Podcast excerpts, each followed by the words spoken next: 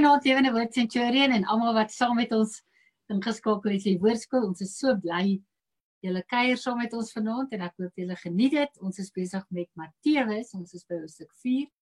En vanaand gaan ons weer 'n bietjie interessante goed gesels rondom die versoeking van Jesus.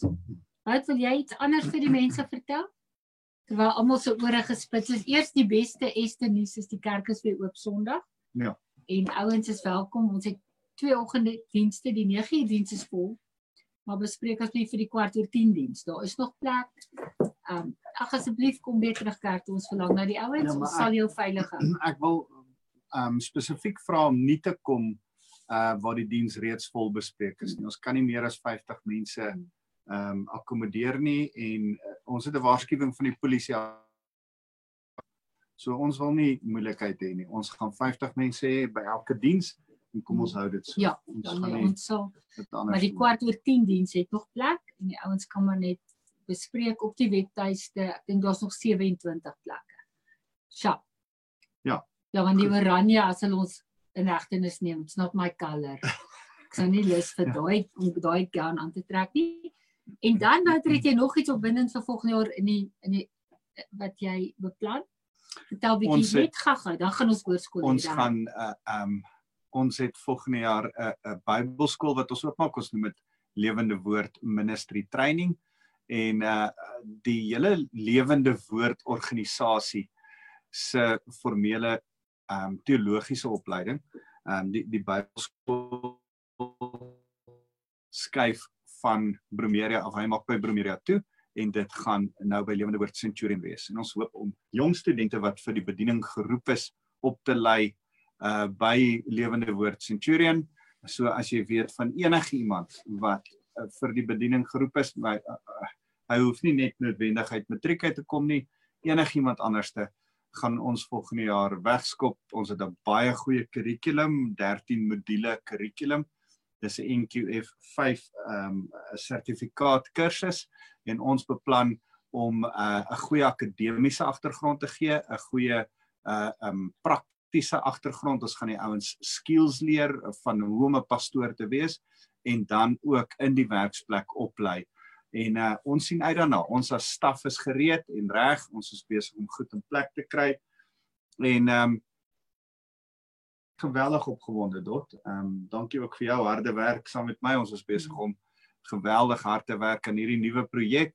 Maar ek het 'n passie dat daar nuwe pastore opgerig moet word vir die bediening op die oomblik is die is die teologiese skole uh van ons land in 'n geweldige krisis. Daar is nie ordentlike teologiese skole wat my aanbetref. Ek weet nie van veel nie. Uh oor ordentlike teologiese skole nie. Um die universiteite en ek sê hierdie pertinent en prominent, ek gee nie om om dit hardop te sê nie, die universiteite het 'n liberale teologie waarin ek nie die vrymoedigheid het om iemand te stuur om vir 'n predikant opgelei te word nie. So ek ek ek dink ons sit in 'n krisis hierdie week het ons uitgevind wat uh, glo die algemene sinode van die NG Kerk en dit was skokkend om te hoor dat dit eintlik dwaallering is. Um en en en uh, ek ek besef ons sit in 'n krisis wat formele teologiese opleiding aanbetref en, en, en ons wil graag 'n plek skep waar ons nie noodwendig 'n graad kursus gaan aanbied nie, maar ons gaan jou prakties leer hoe om 'n pastoor te wees sodat as jy dan in die bediening ingaan, jy dan verder kan gaan studeer. Uh hierdie is 'n afskop begin jaar om jou in die bediening gerig te kry en gefokus te kry. So ehm um, Ja, ek ek dink dit is belangrik en ek hoop nie ons verloor studente as ek sê wat ek sê nie, maar ek dink dit is belangrik dat ons net sê ons target groep is ouens wat weet hy het 'n roeping op sy lewe ja. en weet hy wil in die bediening gaan hierdie is nie 'n gap jaar nie. Ja. Dit is nie heeltyd speeltyd nie. Hierdie is nie figure ek uit wil ek in die bediening ingaan nie. Hierdie is ouens wat sê ons het ons het 'n roeping in ons lewe en ons wil in die bediening ingaan. Dit beteken nie jy moet perfek wees nie. Hm. Nie, maar dit beteken dat jy moet jy moet weet waarin jy op pad is of 'n begeerte in jou hart het om in die bediening te wees. Um hierdie hierdie gaan nie 'n jaar wees wat jy gaan wonder wil jy nie bedien. Jy moet weet. Ja. Ek het 'n roeping op my lewe en ek wil eendag 'n pastoor wees. Leer my hoe. Ja, dis ja. vir my en tot lekker. Ons het 'n paar jong manne al opgelei wat kerkie geplant het. Die Jan Hendrik wat nou in Groblersdal Every Nation het en uh die die Delmas ou wat by my De, Delmas gemeente oorgeneem het uh, uh, uh, Lloyd Nerenda in Springs mm. Munya nou in in in um Zimbabwe uh, Michael Oberholzer in Boksburg gemeente daar's 'n paar jong manne wat ons gehelp het um daar's 'n paar wat ons wat ek so bietjie bygestaan het om kerke te plant uh en en dis vir my lekker om te sien dis ons passie al mm. vir jare en jare is om jong kerkplanters op te lei. Mm. So as dit enigsins in jou hart brand om in die bediening in te gaan, praise and worship, kinderkerk, uh jeugbediening, pastoraal, kerkplanting, dan gaan ons jou leer en en en jou in die begin van hierdie uh 'n uh, uh, pad sit om dit mm. reg te kry. Mm. So ek is geweldig opgewonde en ons gemeente is ryp en reg om nou klomp studente in te kry met wie ons as gemeente saam kan werk. So bid ook asseblief elkeen van julle dat daar studente gaan inkom, dat ons studente gaan kry. Ons het begin nou die reklameproses. Julle behoort so binne die volgende 3-4 dae video sien en te hoor ons wil graag hierdie so gro groot en soveel as moontlik daar buite kry en help ons reklame maak. Stuur dit, sit op Facebook, sit op jou uh, WhatsApp story, sit op jou ek weet nie wie van julle Instagram het nie, ek het nie, maar sit dit op al daai goed. TikTok. TikTok. Mm. Tok tik. jy TikTok. Nooit. Ek is so oud. So, maar sit op jou TikTok, sit op alles want ons moet nou dit by die ouens daar buite uitkry want uh, ouens, hier is die passie wat in my hart brand. Daar's 'n 'n wêreld daar buite wat kerke nodig het. Die kerk is op die oomblik besig om as gevolg van goeie uh leierskap is die kerk besig om sy sy sy doel te mis en te val en en ons moet goeie kerkleiers opgerig kry. Jong pastore, goeie kerkleiers. Dis wat in tot se hart brand en dis waaroor ons passievol is. Ja. So. Jong mense tussen die ouderdom van 18 en 81. Dis ja. Ja.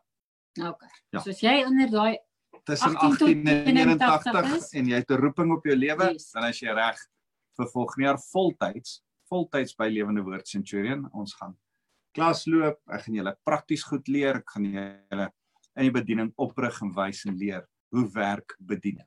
Hmm. Goed, kom ons bid saam. Ons is by die versoeking en en dis interessant ons is by die versoeking en ek ek het allerhande versoeking deur om met die internet werk, bly en rustig bly en Kry jy dit sleg gedoen? Hmm. Nie eens die telefoon gegooi of so. Ja.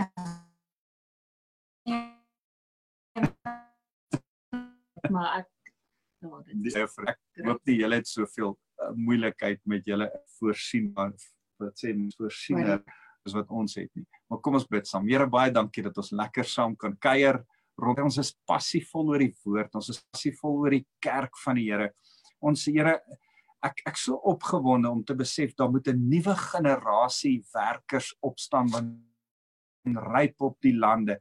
En Here, ons as lewende woord centurion kom sê, Here, hier is ons gebruik ons om 'n nuwe generasie op te rig, te leer, by te staan, inset in hulle lewe te gee sodat ons ore opgerig kan sien word vanuit ons gemeente.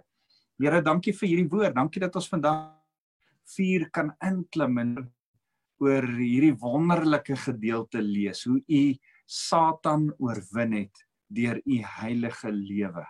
Here mag ons iets daarby baat en leer vandag. Ons loof u Here Jesus. Amen.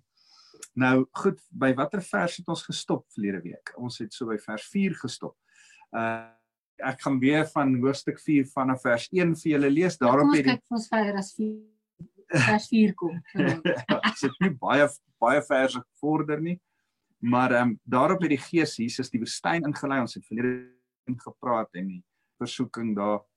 Ehm um, hy het hom in die woestyn in duiwel versoek te word. Nadat hy vir 40 dae en 40 nagte gevas het, het hy naderhand baie honger begin word. Toe kom die versoeker na hom toe en sê vir hom: "As jy dan die seun van God is, beveel hierdie klippe om brode te word." Maar Jesus het hom geantwoord: "Nee, daar staan in die skrif geskryf: 'n Mens het meer as brood nodig om van wat jy eintlik nodig het is om te leef van elke woord wat uit God se mond kom." Ehm um, eh, goed, kom ons kom ons praat net eers tot daar. Jy lees eers al drie Okay, versoekinge. kom ek lees al drie. Dan gaan ons hom afskoel soos 'n ei. Daarna neem die duiwel hom Jerusalem toe en laat hom op die hoogste spits van die tempel staan. Die hoogste spits van die tempel is aan die suidoostelike kant. Dink jy die- hierdie was 'n fisiese ding of net in die gees? Nee, ek dink hy het hom fisies so toe. Maar hoe ver is die woestyn van Jerusalem af? dis 'n hele dis so 40 50 kilos van daar af. Het hy onthou nê, daar's iets van om in die gees te travel soos wat Stefanus by die Ethiopiër jy in die water gestaan Mm. het en iewes skielik in Samaria was. Hmm. Dit dit gebeur meer as een keer in die Bybel dat mense fisies wegtrek na 'n ander plek toe. Nie in die gees weggeruk word nie, maar fisies daar. En en hier staan dat die duiwel het hom so toe gevat. So die duiwel het ook 'n vermoë om dit te doen, om mense te kan skuif oor plekke. Maar ek wil nie eers daaroor begin praat nie want ek wil nie een stukkie eer aan die duiwel gee Hmm. enigsins nie. So daarna neem die duiwel hom Jerusalem toe en laat hom op die hoogste spits van die tempel staan. Nou na die tempel wa- was omtrent so 10 verdiepings hoog, Ja. né? Ehm um, hy was omtrent so 30 meter hoog, 10 bietjie meer as 30 verdiep 30 uh, uh, meter, so 10 verdiepings hoog gebou. Maar as jy op die spits van die tempel gestaan het, 'n 10 verdieping, dis al klaar massief hoog. Jy 'n ding af. Maar daar's komment- kommentare wat sê dat hierdie eintlik praat van die spits van die muur van die van van die tempelgebou Hmm. wat op die kant van Jerusalem gebou is. Hmm. Ehm um, so So as jy daar af afspring, is jy definitief toe. Ja, ja, so Okay. daarna neem die duiwel hom toe Jerusalem toe en laat hom op die hoogste spits van die tempel staan. Toe sê hy vir hom: "As jy regtig die seun van God is, spring dan hier af." Hmm. Daar staan mos in die skrif geskryf: God sal aan sy engele opdrag gee om jou te beskerm en hulle sal jou op die hande dra sodat jy nie dalk jou voet teen 'n klip stamp nie. Okay. Jesus het hom geantwoord: Daar staan ook geskrywe: Jy mag die Here jou God nie versoek en hom alleen moet jy dien. Volgens vervolgens neem die duiwel hom na die top van 'n baie hoë berg en wys hom al die koninkryke van die wêreld en hulle pragt en praal. En daarop sê hy vir Jesus: Dit alles sal ek vir jou gee. Al wat jy moet doen is om neer te kniel en my te aanbid. En toe Jesus- toe sê Jesus vir hom: Trap Satan. Daar staan in die skrif: Jy moet die Here jou God aanbid en hom alleen dien. Daarna het die duiwel die aftog geblaas en daar het engele na hom toe gekom en hom versorg. Okay. So hier's nou 'n paar goeters wat interessant was. Verlede week het jy afgesluit met um die Satan Jesus versoek het in gees, siel en liggaam, want hy was liggaamlik moeg um in sy sielsarea en in sy gees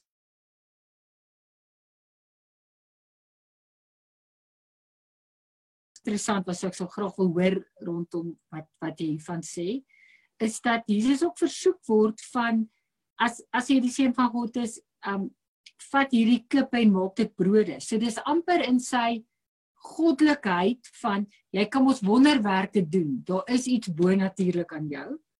Dis die eerste ding. Dan die tweede ding waar Die die die die die interessante is die die handtekening van God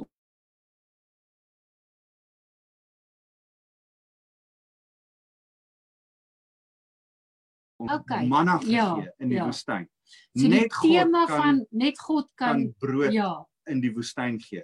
En raai en Jesus maak nie hier die die brood die die klippe brood nie. mm, Maar Jesus later in Matteus gaan ons dit nog Mm. lees. Ek dink Matteus 14 dan gee hy vir die skares mm, kos.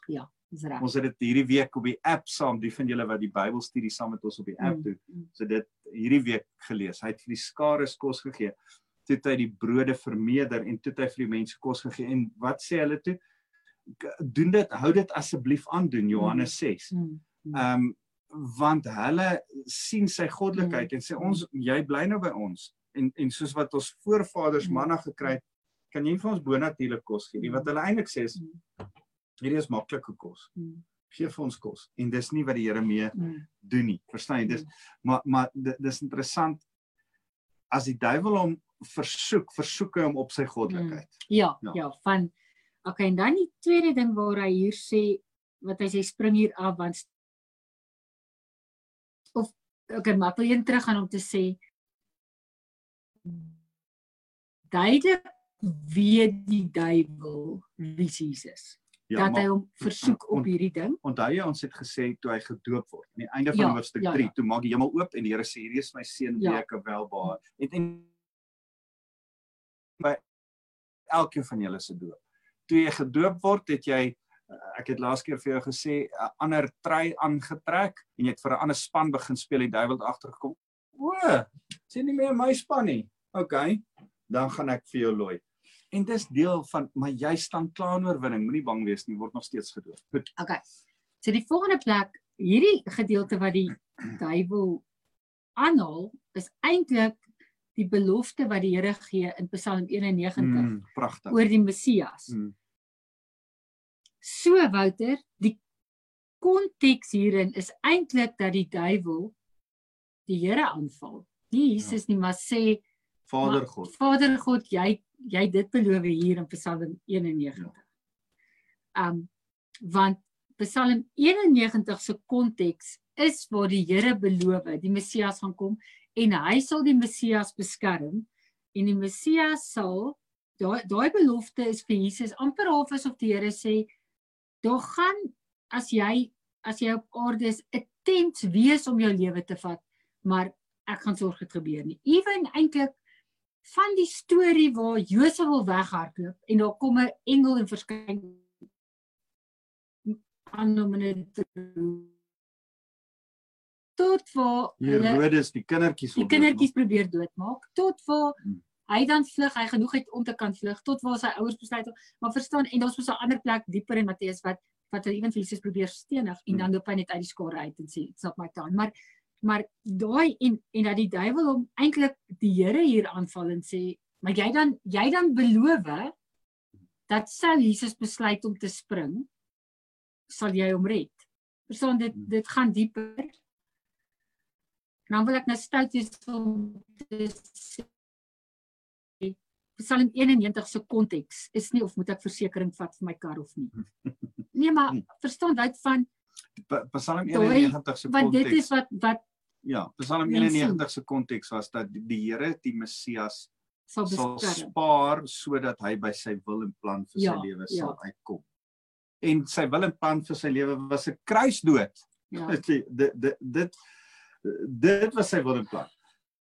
So ek gaan jou spaar. Jy die engele sal jou oppas. Jy sal nie jou voet eers teen 'n mm. klip laat stamp nie. Sodat jy by die kruis dood, die vloek hou, die ja. uh verlossingsplan ja dood kan uitkom. Maar die Here se plan was nie 'n selfmoordpoging mm. van 'n hoë spits mm. van die nee, nee tempel nee, af nie. Dit was nie ja. en en en omdat dit nie die Here se plan en intensie was nie. Kom en verdraai Satan die skrif so klein bietjie net soos wat hy met Eva gedoen het, net soos wat hy met ons doen. Verdraai mm. die skrif en en en maak hy jou laat dink dat die skrif sê eintlik hierdie ding, maar die waarheid mm. is hierdie ding. Ehm um, En en hy doen dit vandag nog met mense. Ja, maar dit want want die as as 'n oue skrif so vat en uit konteks uit en so interpreteer en iets anders gebeur. Um dan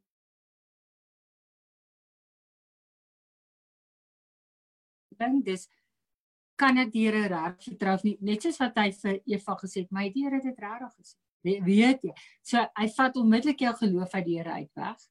En hier gebruik die Satan weer eens die skrif om dit te doen. Hmm. En dit is hoekom dit vir my gevaarlik is en dis hoekom ek sê ek hierdie is nie sodat jy jou versekerings moet kanselleer volgens ja. Psalm 91 nie. Dit is hierdie was vir die Messias geskryf dat die Here sê hierdie plan van my sal tot vervulling kom. Yes, ek vir jou ander skrif lees. Maar jy moet nou ons nog daaroor. Ja ja, ek ek wil vir jou juis in die in die lig van hierdie drie goed hmm. sê en, en as jy kan blaai saam met my gou na 1 Johannes hoofstuk 2 vers 16. 1 Johannes 2 vers 16 praat van die drie vlakke waarop ons ja. versoek ja. word. Die drie ja. drie goed wat ons mee versoek word. Uh, hy sê uh, ek lees van 1 Johannes 2 vanaf vers 15. Hy sê moenie die wêreld of wat die wêreld is lief hê nie. Nou ons kan dit net sowel met Satan vertaal want ons gaan net nou as ons by die laaste versoeking kom Mm. agterkom Satan is die prins van hierdie wêreld. Mm. Hy's die heerser van hierdie wêreld. Dis hoekom hy die koninkryke aan Jesus oorgee. kon kon bied om vir hom dit te gee as 'n shortcut. Al drie hierdie is shortcuts, nê? Mm. Hoor jy jy hoef nie die lang storie jy jy hoef nie so honger te ly nie, hier's brood. Hoor jy uh, jy hoef nie na 'n kruisdood toe te gaan nie. Ek kan jou help en en ek kan sommer vir jou van jou 'n 'n god maak as jy daar as jy so flout en die engele hou jou vas en jy kom daar in die tempel area aan afgeflout van die hoogste piek af.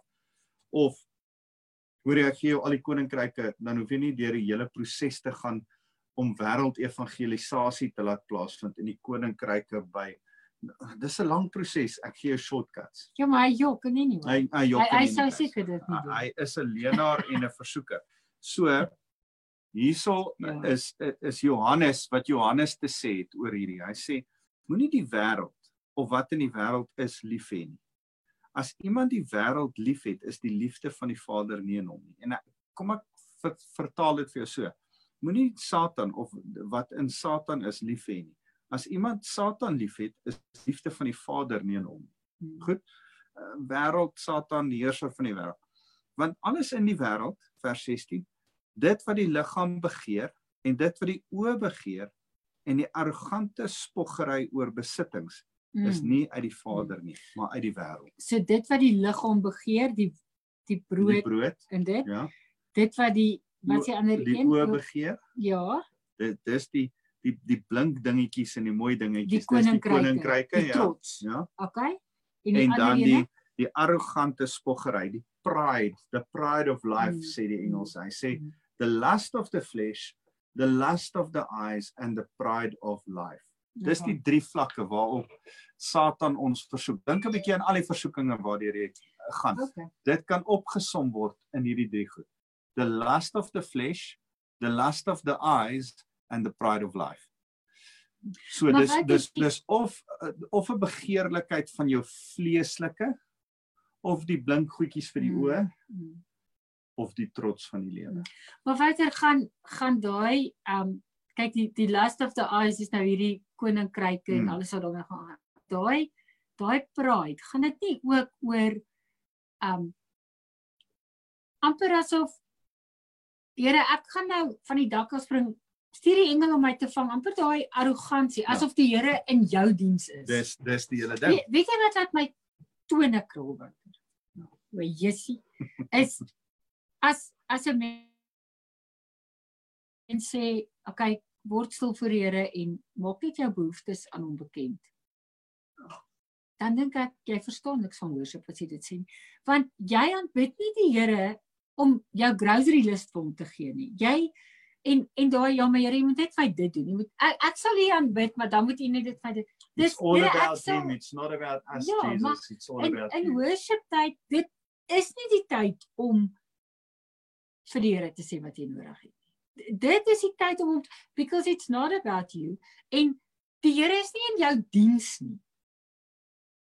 Verstaan ek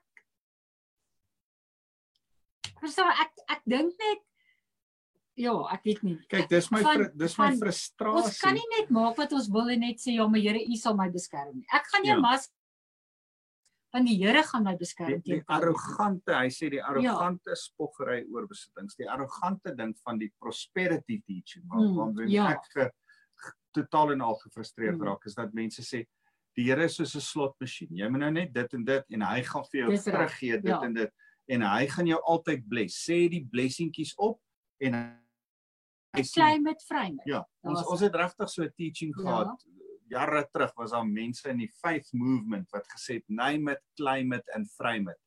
En en en ek dit, dit luister, dis nie 'n verhouding met die Here werk nie. Ek kan nie vir by die Here claim wat ek wil hê nie. Dis arrogant. Ek staan met hom in 'n humble dienskneg verhouding.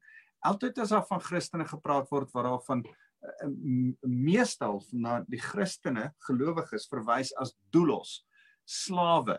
Ons is sy slawe, sy diensknegte. Ons het geen regte nie. Ons het voorregte, nie regte nie. Mm. Ons kan niks claim nie. Ons kan net die voorreg geniet. Ons ons kan net dankie sê. Ons kan nie claim nie. Mm. En, en daar's 'n stuk arrogansie in die kerk vandag. Ehm um, en 'n klomp mense wat wat kom name en claim en sê die Here moet hierdie ding vir my ek beveel die Here om hierdie ding vir my. Ai, wow wow wow wow. Waar ek Die Here is nie in jou diens nie. Die Here is nie in jou diens Ja, ja. en en en net Dit- soos versoek het om te sê wel spring jy af en dan moet die Here jou kom red. Hy het dan gesê hy sal. Jy kan dit Mm. claim uit Psalm 91 uit. Dan sê die Here jy mag die Here jou God nie versoek nie. En hom alleen moet jy dien, moet jy doelos, moet jy slaaf voor wees. Hy submit aan hom, nie nie hy aan jou. En en ek dink dis die belangrikste ding van hierdie versoeking. Die ander een van van, van brood is hy daai daai um lust of the flesh is dit Mm. ah ek het dit nodig. Daarom Here ek moet en en weet jy wat Satan het mense op daai ding van o maar jy het dit nodig. Jy kan dit vir die Here sê jy het hierdie nodig en en hy moet en nou sê- nou nou kwoteer hy daar die Mm. die Deuteronomium nou kwoteer hy dit verder. Hy sê 'n mens uh Satan het gesê as jy dan die seun van God is, beveel hierdie klippe om brood te word. En dan sê Jesus, 'n mens het meer as brood nodig om van te lewe. Wat jy eintlik nodig het is om te leef van elke woord wat uit God se mond kom. Mm. Want hy hy, hy, hy probeer hom laat laat manna bring. Dan sê Hmm. hy maar Deuteronomium 8 praat van die feit dat die die mense wat brood van die Here wou gehad het, dan sê hy dit gaan nie oor die brood nie ouens. Dit gaan oor verhouding met die. Here. Mm. En en ek en jy, dit gaan nie oor wat die Here vir jou kan doen of wat hy Ja. vir jou kan gee Ja. nie. Dit gaan oor jou verhouding Mm. met die lewendige God. Dit gaan Mm. oor 'n liefdesverhouding wat jy met hom het. Nie wat jy uit hom uitkry nie. So Mm. die Here maak dit so duidelik in hierdie versoekinge bekend. Ehm um, man is dit nie mooi dat hy deur En dan is daar die extras, die die blink goedjies, die man ek ek is ek ek wil so graag ryk wees en dan kom hy met allerlei rykdom. Ek kan vir jou alles gee. Dit is interessant, uh, Satan word die heerser van hierdie wêreld genoem.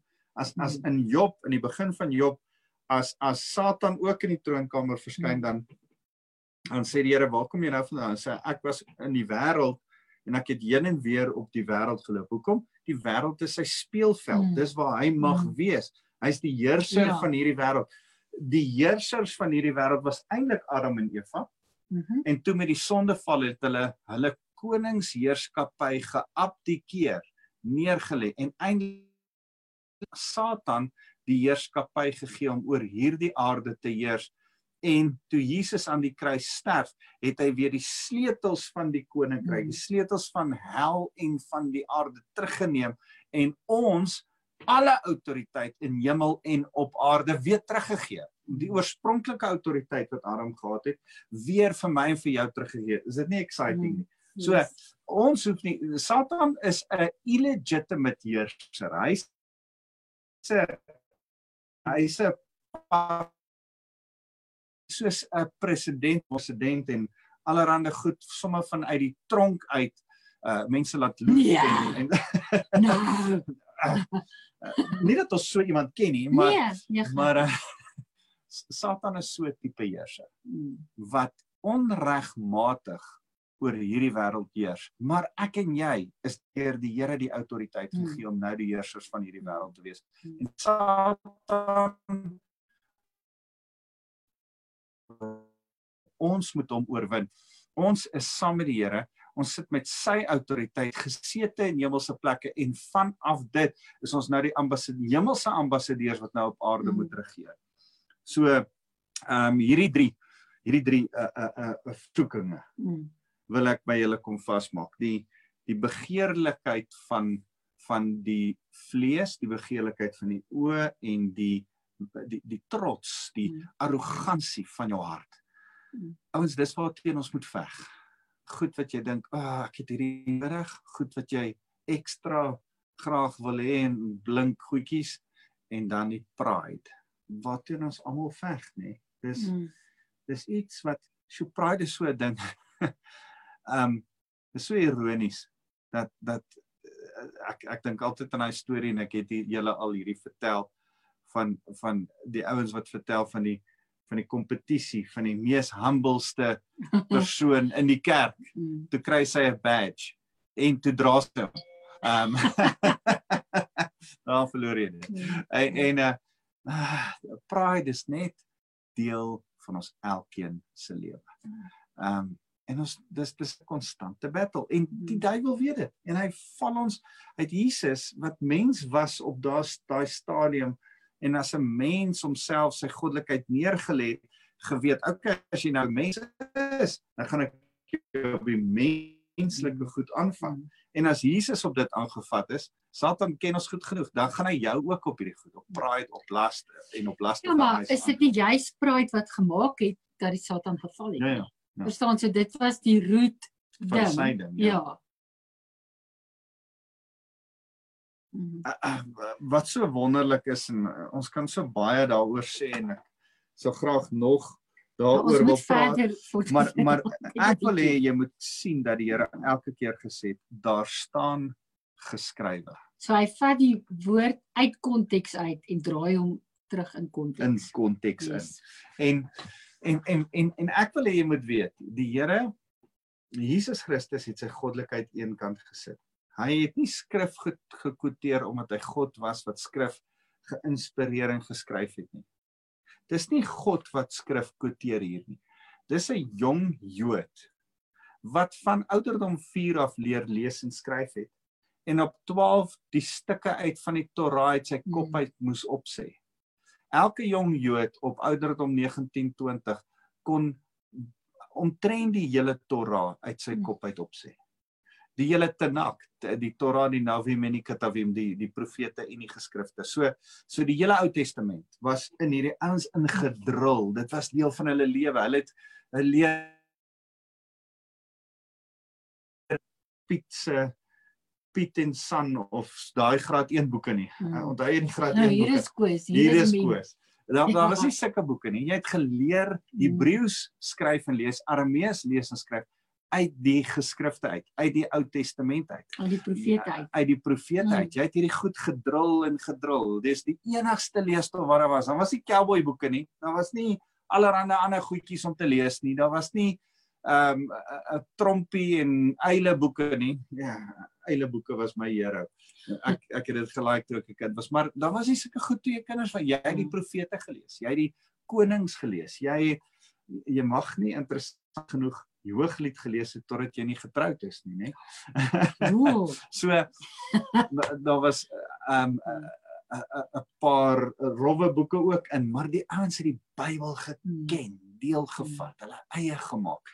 En en die Here ken die woord. Hy sê die woord as 'n Mm. as 'n jong man op terug vir Satan.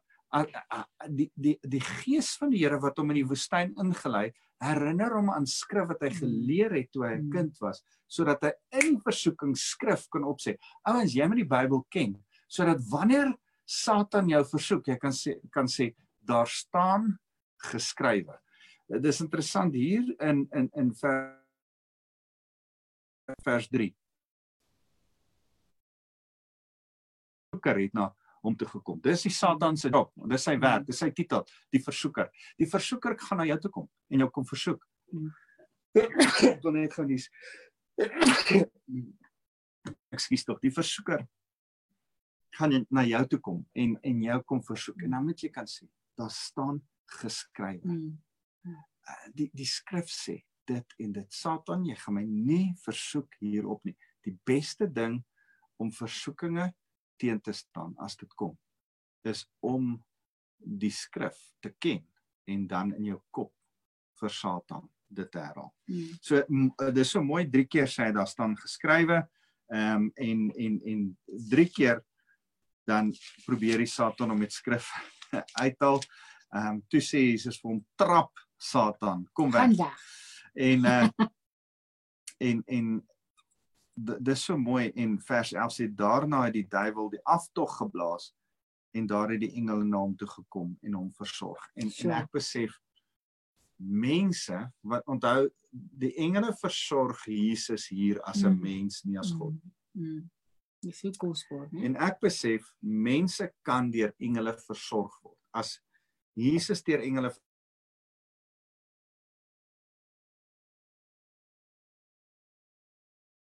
engele versorg word as ons nodig het. Vir die van julle wat siek is, vir ek ek dink aan 'n spesifieke gemeentelid van ons wat vir chemoterapie gaan, Mm. ehm um, oor oor 'n kort rukkie. Ehm um, ons ons bid vir haar en ons dink aan haar. Ehm um, ek vra dat die engele haar sal versorg en sy gaan vergewe. En ons het saam met jou nou daar gebid. Ehm um, vir die gemeentelede wat COVID het vir julle oppas en saam met julle sal wees en Nou die ehm, Here engele sal stuur om om julle te by hulle versorg. te wees. Ja, As as hy Ja. as hy Jesus versorg het, mag julle versorg word deur engele. Ek ek bid dat ehm um, as jy staan het. Ah, dit is my so sleg om die weduwees te sien wat se mans dood is. Daar's so 5 of 6 in ons gemeente in die laaste jaar. Um, ek is lief vir julle en ek weet julle kry swaar en ek dink aan julle uh die die ouens wat deur moeilike tye gaan wat kinders aan die dood afgestaan het. Mm. Ek sien volgende week 'n paartjie wat twee klein kindertjies aan die dood afgestaan het. Ek ek dink aan julle almal en ek ek ek besef my gebed as as Jesus deur engele versorg kan word in 'n moeilike tyd. Kan ek bid, Here, sal U asseblief U Gees stuur om hulle te vertroos en engele om hulle te versorg, net Mm. by te staan, op te pas. Ehm um, veilig in hulle gedagtes te hou. Ons kan nie vir engele vra nie. Ek het dit Mm. al met julle so bespreek. Ons mag nie engele sê wat om te doen nie. Ons kan sê, Here, sal U die engele vra. Mm. Ons bid tot die Here, nie tot engele nie. Die Here praat met die engele. My en jou job is nie om met die engele te praat nie. Ons kan hulle ons kan die voordeel van dienende geeste, dis wat Mm. hulle is, wat ons kom bedien. Ons kan die voordeel van hulle geniet. Maar ons mag hulle nie opdragte gee nie. Ons mag nie met hulle praat nie. Ons praat met die God van die Mm. engele.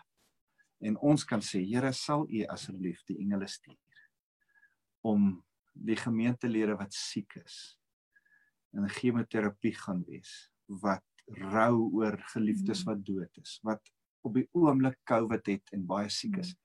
Here, sal U die engele stuur om hulle te gaan versorg. Here, ek bid dit nou in Jesus se naam. Mm. Here, dankie dat U 'n genadevolle goeie God is wat hulle kom bedien. Ons eer U, Here Jesus. Mm. Amen. Mm. Nou, ek ek weet nie hoeveel tyd is, ek dink ons tyd is om. Ehm um, maar ja, so waar het ons uitgevoer. ek wil volgende week eh, gaan ons aan met Jesus se bediening wat afskop. Ja. In in yes. daai Galilea Nasaret streek, sy eie tuisdorp en en en hoe moeilik is dit om in jou eie plek waar jy groot geword het Mm. te bedien. Mense kyk jou maar skeef aan en dink, "Ag, jy was 'n jongetjie wat hier tussen ons groot geword het." Dit is lekker om saam met jou deur die woord te leer en dit is lekker dat hierdie woord vir ons toepassing is op ons lewens. Ons lees nie net iets wat daar ver is nie, is hier in ons harte. So Here, ek wil elkeen seën wat vandag saam met ons hierdie woord kom bestudeer het. Here mag hierdie woord lewendig maak. Mag ons leer uit die versoeking hoe hoe u met skrif Satan Hmm. weerstaan het en mag ons die skrif begin lief hê, leer sodat die gees van die Here die skrif in ons kan wakker maak om Satan te weerstaan. Here, dankie dat in moeilike tye u ook engele stuur om ons te versorg. Ons eer u Here Jesus, dankie dat ons deel van 'n familie mag wees vir wie ons geweldig lief is. Mm. Here, ons ons geniet dit om in u seën te lewe. Amen. Amen. Ek is lief vir julle. Ons sien julle volgende week. Yes.